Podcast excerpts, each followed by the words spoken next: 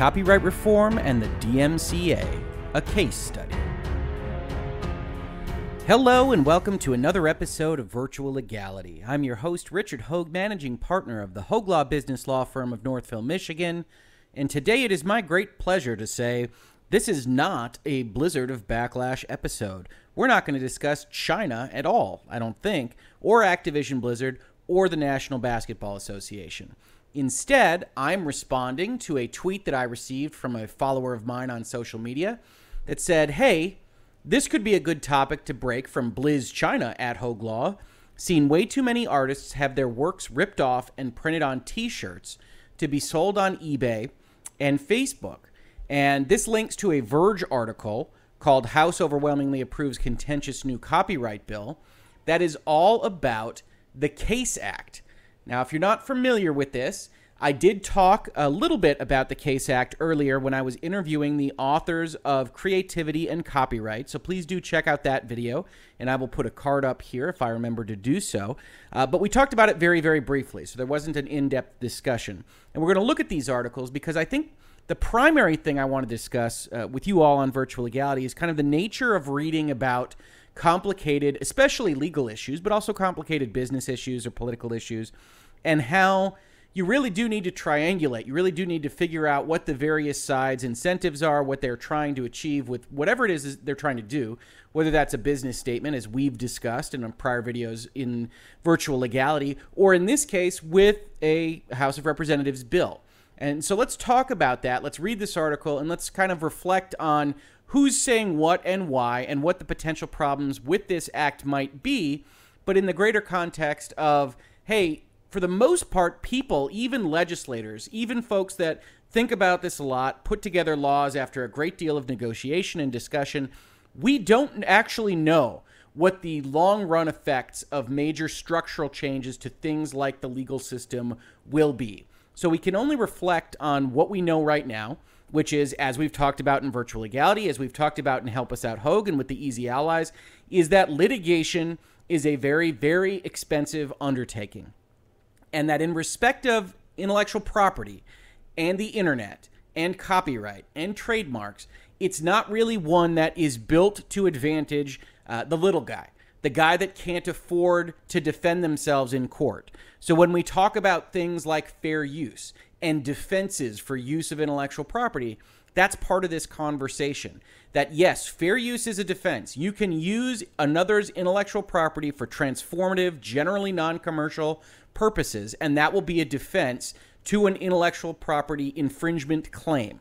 But as a defense, generally speaking, you have to go through the court system. They have to actually bring that infringement claim against you. And if it's a close question, you have to decide whether you're going to pay lawyers or you're just going to take the thing down and, and, try to go away. That's how cease and desist letters really work on the internet for the most part nowadays. And the Digital Millennium Copyright Act the DMCA, which is one of the things that I reference in the title of this video, is part and parcel to the discussions that people are having about all of this because the DMCA provides certain rules that we're going to talk about later in this video that, while well meaning, are pretty easy to abuse, especially if you've got an entire firm of lawyers ready to just jump on anybody that tries to defend themselves from these various things. So, in that context, we look at copyright reform and we look at the issues that this is trying to address and we say, okay, is it going to address those issues? And if it does, what are generously the unintended consequences of that act?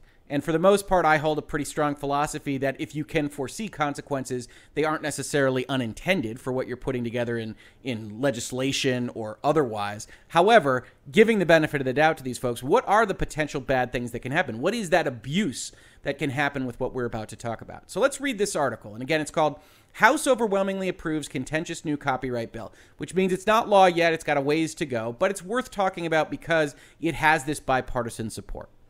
On Tuesday, the House of Representatives, the U.S. House of Representatives, overwhelmingly voted to approve a measure that would shake up the Copyright Office if it were made into law, creating a small claims court where online content creators can go after their infringers. The Copyright Alternative in Small Claims Enforcement Act, or the CASE Act for short. We got to pause there. So, this bothers me on a kind of just generalized grammatical level. That is not an acronym for CASE. Small claims, you can't just take the claims part out. You can't just make it a hyphenated one word and say C A S E and call it an acronym. Small claims is not generally done that way. And so I think that they are violating the spirit of Washingtonian uh, acronyms. But we're going to let that slide because case sounds better than whatever you might pronounce it with the C involved. So this was approved by a 410 to 6 vote. Representative Hakeem Jeffries, Democrat from New York, introduced the measure last year with the goal of giving graphic artists, photographers, and other content creators a more efficient pathway towards receiving damages if their works are infringed.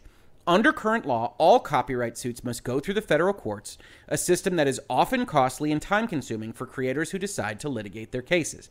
So that's the premise of this act. And again, we're going to take a step back because as a practicing lawyer, there are a couple things that I note here. There have been a lot of movements in the last, let's say, couple of decades to move generalized things, disputes, away from litigation. Everybody understands that litigation is a huge cost, takes a lot of time everybody's generally unhappy when it's all over. And so there have been these movements to encourage, at the state level usually, arbitration, although there is a Federal Arbitration Act, and mediation, which we call in the legal profession alternative dispute mechanisms. And those are basically saying we don't need to go to court. We think we can do it faster. We think we can do it less costly if we go through arbitration or if we have a mediator first, or if we have, in some contracts I've seen, paragraphs that say we're going to talk about this in good faith for 60 days or something so that if you're really bothered, we at least have a chance to cool down and maybe we can come up with something where we don't involve lawyers at all. Uh, and obviously, as a lawyer myself, I like billing time. I like getting that money, feeding my family, but I never want to give uh, a bill to you that you don't think you got value from. And I think litigation often feels that way for clients. So there's been a lot of movement towards let's streamline this whole thing. And in general, I'll state my position here. I'm in favor of that. I'm in favor of trying to reduce those costs, reduce that friction, get more justice under the law. And I think there are a lot of mechanisms in the current structure that prevent that justice. And that often lines the pockets of litigators and other lawyers, but oftentimes is just a function of so many cases and only so many judges or juries or whatever it is that you're looking at. So, in general, when I see, okay, we want to make a small claims court, I like that concept. But others have problems with it. So, let's continue reading this article. With the CASE Act, Congress is hoping to streamline the process for both parties. If the measure were to become law, the Copyright Office would house a tribunal of copyright claims officers who would work with both parties involved in a lawsuit to resolve infringement claims.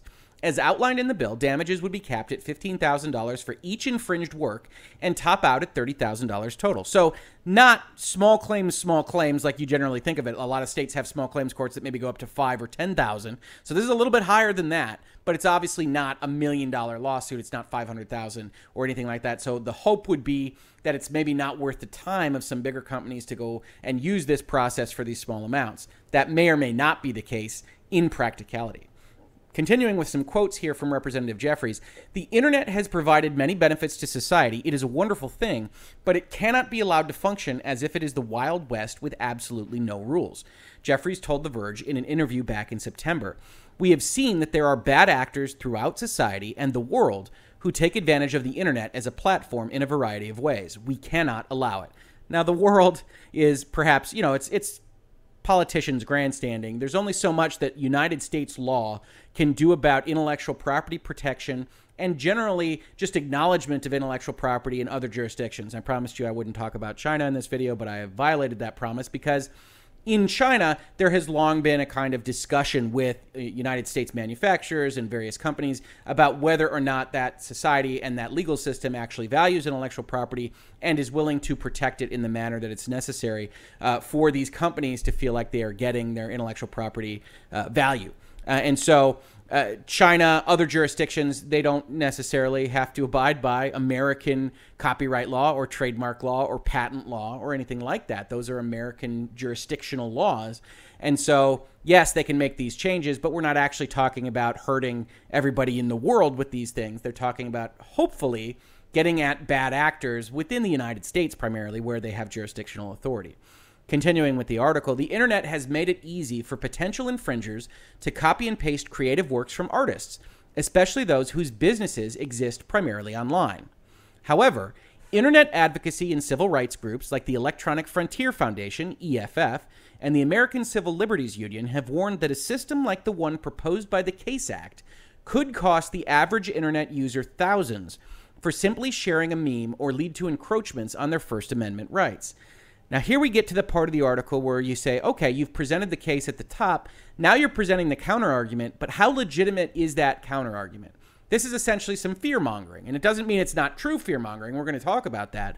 But they say, hey, if you share a meme, which I actually don't know anybody that's online for any length of time, whether it's in uh, Reset Era or NeoGAF or Twitter or Facebook. I don't know anybody who hasn't shared a meme or other material which could be considered copyright. Let's you know, let's consider an article. If you share an article or if you share an image of an article, in some respects that's copyrighted. And so if you share that, are you infringing? Now, for the most part, no. You're not selling it, you're not commercializing it. You're getting out a message in respect of an article that is what the authors of the article and what whoever published it want to get out there. Uh, it is why a lot of the times you can say, hey, please don't send an image, send a link, let's get those clicks. That's how that business runs.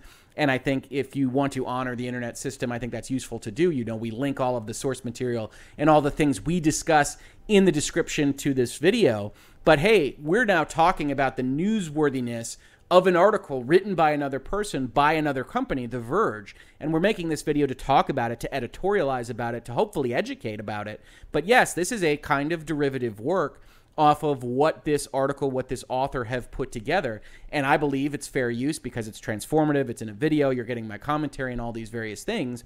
But if they wanted to sue me for using this, that's something that they could potentially do. And I would have to defend myself on that fair use basis. And so I think the premise of this argument is if you make it easier for folks like The Verge or anybody else that makes a meme potentially to go and bring a claim against another party, that becomes less friction for them in going making trouble for someone else. And if you have that limited amount of friction, maybe we get a lot of abuse. Maybe we get a lot of situations where these companies or even a potential meme troll that doesn't exist right now in modern society could exist and say potentially take up the copyrights of a bunch of popular memes and then go and bring small claims against anybody that transmits those memes.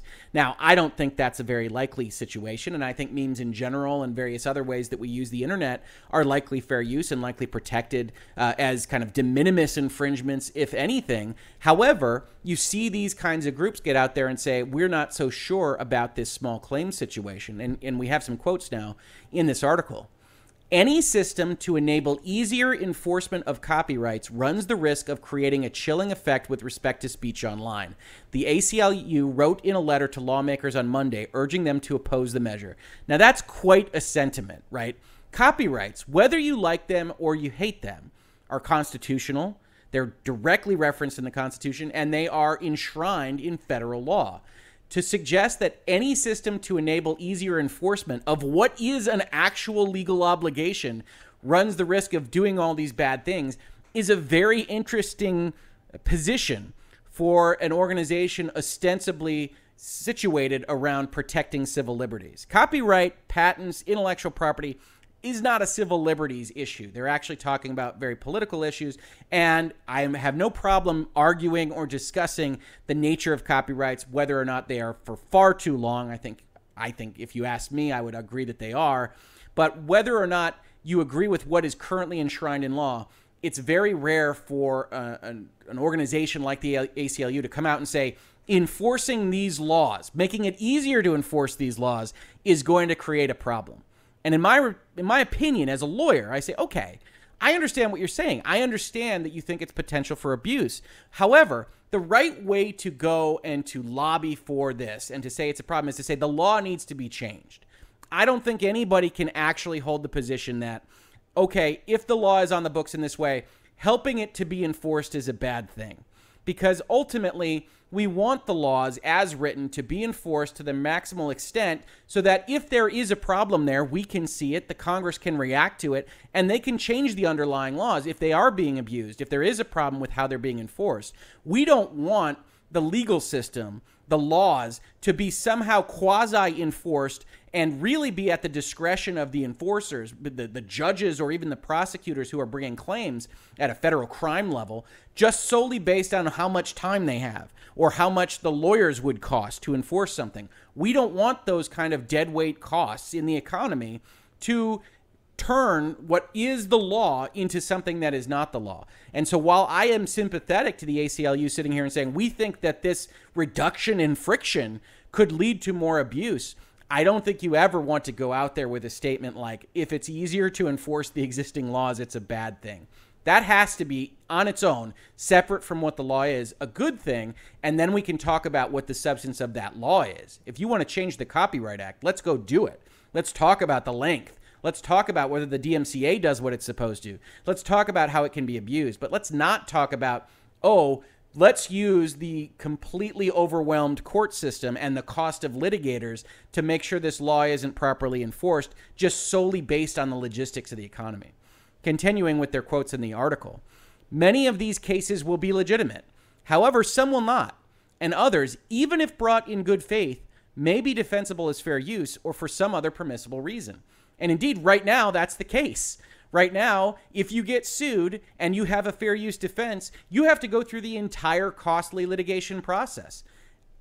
In an ideal world, the Case Act would say you don't.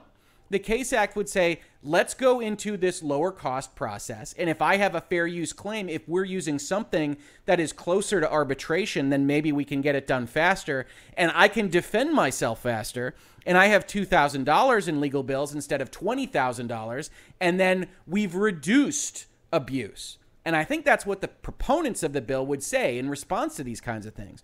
But it's worth the conversation. Every time you have these kinds of uh, issues pop up, these legislative issues, it's worth having the conversation. I tend to disregard most of what the EFF and the ACLU are saying in this particular case because I think overall it's worthwhile pursuing a small claims kind of arrangement for what amounts to a lot of potential infringement on the internet. A lot of folks get stuff stolen all the time, and there should be a way to do that in a manner that maybe has some legal support, but doesn't cost you an arm and a leg to defend what is a legitimate complaint that you could have against another party. That goes for big companies, but it also goes for individuals. If you make a really cool piece of art on DeviantArt, and presuming you didn't take the intellectual property from another source, as some do on that particular uh, internet site, then if somebody takes that and puts it to a screen printer and makes t shirts out of it, then I think you should be able to have some kind of streamlined mechanism to go after it. And just the fact that something can be abused doesn't mean you shouldn't try to improve the system. Uh, I have a lot of issues with the DMCA. We're going to talk about that in just a second. But the fact that it exists is not the only bad thing, right? The fact that it exists is actually a pretty good thing. We want people, we want these internet providers to not immediately have to worry about infringement on every single thing that they take on or every single thing that they publish through their sites. So we don't want that. Then naturally, there are going to be bad actors. There are going to be people that abuse it. But in my opinion, there's ways to write around that. And to the extent the ACLU says, hey, this could be written better, I agree with them. Uh, I looked at the actual text of the act here, and we're going to look at that in just a second. Uh, but one of the things that I wanted to raise here is that they do tie this to the DMCA. This is an article in The Verge from earlier this year by the same author, I believe, Makena Kelly, that says a new copyright proposal would protect designers online, but at what cost? And one of the things that pops up here, and they summarize the basics here, uh, is a quote from the EFF that ties this to the DMCA, which is the, the last bit of this video that I want to talk to you about. That says Katharine Trendacosta, manager of policy and activism at EFF, suggested that the Case Act would be similar to the DMCA's takedown provision, creating a wave of specious copyright claims, specious meaning without merit, that are hard to resist or appeal. DMCA is really easy to abuse on all sides, Trendacosta said. When people get these takedowns, they don't know what to do, and you have a lot of people who really shouldn't need to be legal experts having to learn law really fast to try to defend themselves. And in virtual legality, if you follow this channel, if you follow this series, you know we've talked about the DMCA at some length. In particular, earlier this year, there was a DMCA takedown fight uh, between Stardock, the makers of the new Star Control Origins games, and Toys for Bob, or more particularly the founders of Toys for Bob, who made the original Star Control games and were fighting over DMCA takedowns and whether or not they had legitimate copyright claims in the existence of a current lawsuit and whether or not you could counter these things, what an indemnification letter looks like, all this good stuff. Check out those videos. They're from about January on of this year. I will link them if I remember to do so or add a card if I remember to do so. But overall, the DMCA is absolutely 100% subject to abuse by bad actors. There's no question about that. And so, just to talk about that briefly, I wanted to talk about. There's a picture of Bill Clinton for you. Uh, I wanted to talk about what it actually does. So, I pulled up the Wikipedia. My videos are better uh, than this, not to toot my own horn, but I wanted to just bring this up in summary really quickly. The Digital Millennium Copyright Act has a number of titles, but what we are concerned with is Title II. And Wikipedia describes it like this DMCA Title II, the Online Copyright Infringement Liability Limitation Act, OCILA, which sounds like a paramecium or something along those lines, creates a safe harbor for online service providers against copyright infringement liability. So think of uh, Facebook, or think of Steam, or uh, Epic Games Store, uh, or Voodoo, or something along those lines, provided they meet specific requirements.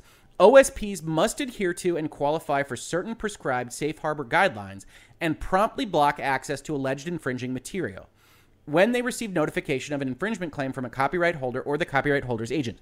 That's the DMCA, DMCA takedown notice that you've probably heard of in the news, right? So, what this says is if we didn't have this act, and you are Steam, you're Valve, you're running Steam, somebody steals all the game code from a different country, makes it their own asset, and puts it up on Steam, then without Steam's knowing, they are now contributorily infringing on the original author's intellectual property, right? And Steam doesn't want that. And the United States has decided that they don't want that for service providers in this particular area because we want them to be able to maximally put up stuff, not worry about it, and not be liable for these things. Because if they were liable, that high level of liability would require all of these additional mechanisms. You'd have a lot less stuff on the internet. And overall, we think this safe harbor is useful to them. And so if they receive a takedown notice from the original owner, then Steam or whomever can elect to say, okay, we've received that notice. We now have official written notice that this is infringing. If we take it down right now, then nobody can claim us as liable for the infringement. But it's their option. And that's what's the good part about the law. Steam can say, hey, no, we don't think so. We think that's a silly infringement claim, and we're going to keep it up. Come sue us. Or in the alternative, if they do take it down, Ordinarily, they could potentially have liability for a contract breach or for damages to the party that allegedly didn't infringe, the one that put it up on Steam.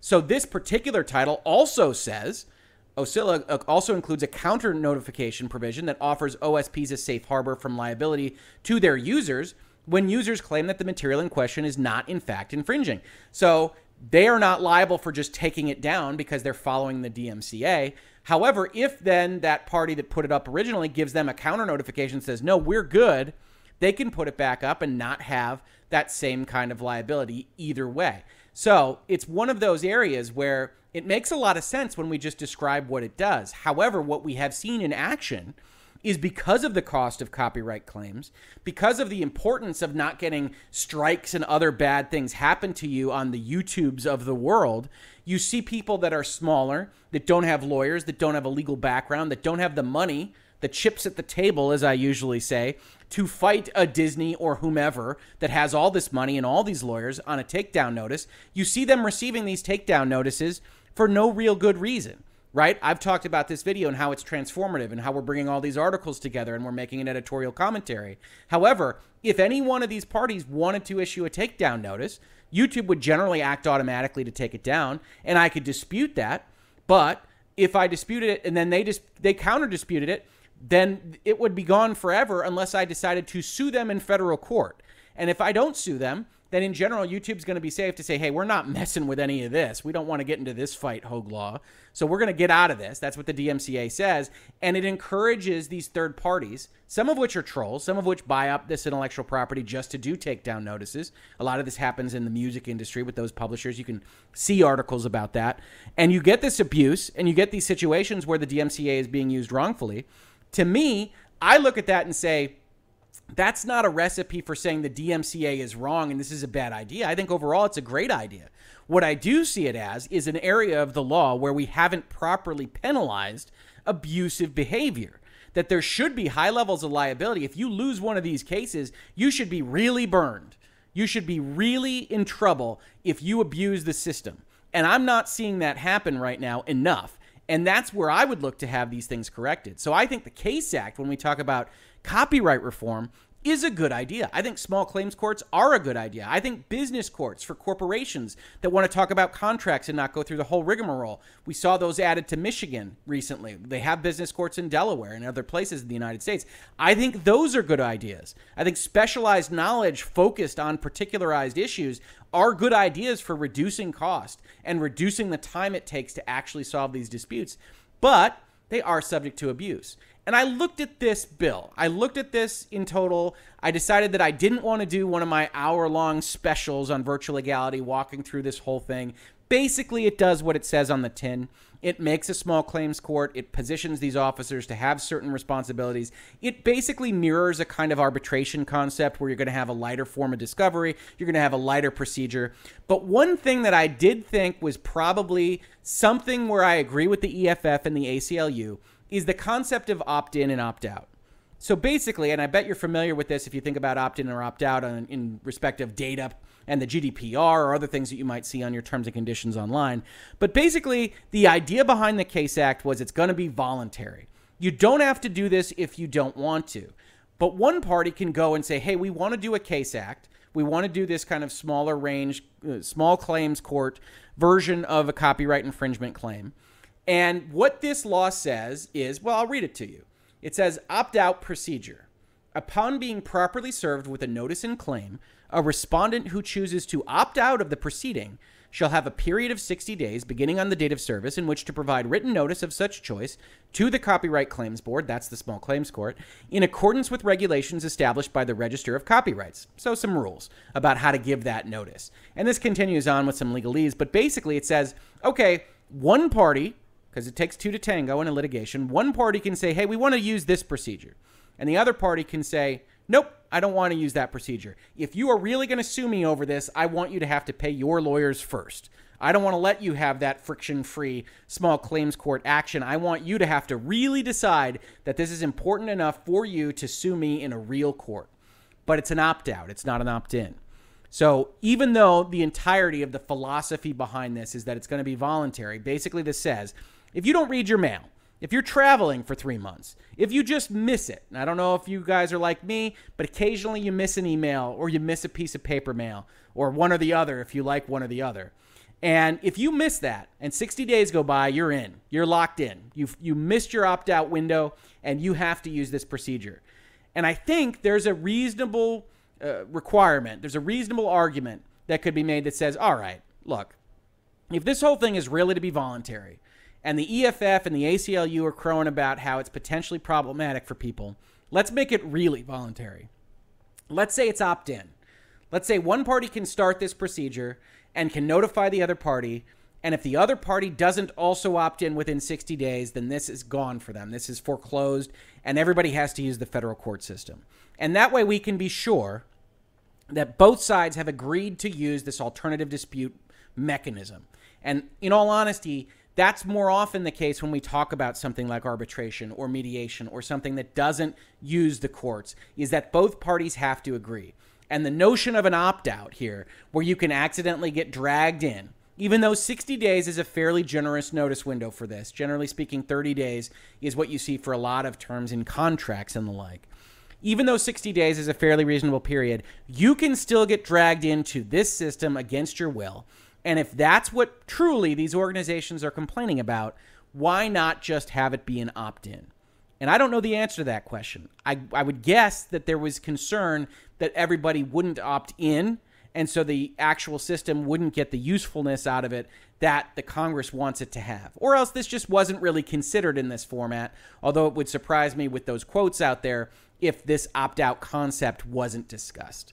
But at the end of the day, that's what I see as the primary problem here. The rest of it, I am all for additional access to justice. I'm all for additional access to courts or court like flavoring And so I'm in general in favor of something like the Case Act, even if this bill, as it currently sits, doesn't make it out of the Senate in this format. I think looking at copyright reform, trying to change the laws to better reflect what modern society actually has. We've gone over the Copyright Act a number of times in virtual legality, and every time I start talking about phonographs or, or, or audio recordings in various ways, I always laugh because the actual act itself is not written for the year 2019 at all. And so I think any possibility of reform is generally a good thing, and we shouldn't just stop it because someone somewhere might abuse the corrections we're trying to make.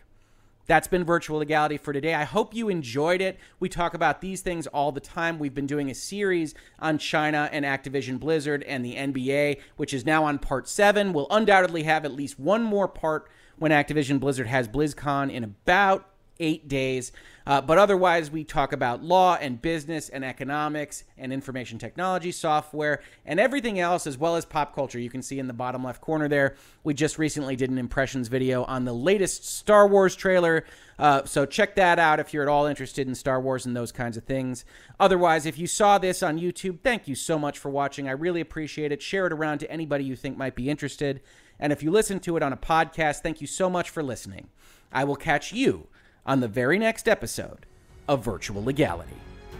Virtual Legality is a YouTube video series with audio podcast versions presented as commentary and for education and entertainment purposes only. It does not constitute legal advice and does not create an attorney client relationship. If you have legal questions about the topics discussed, please consult your own legal counsel.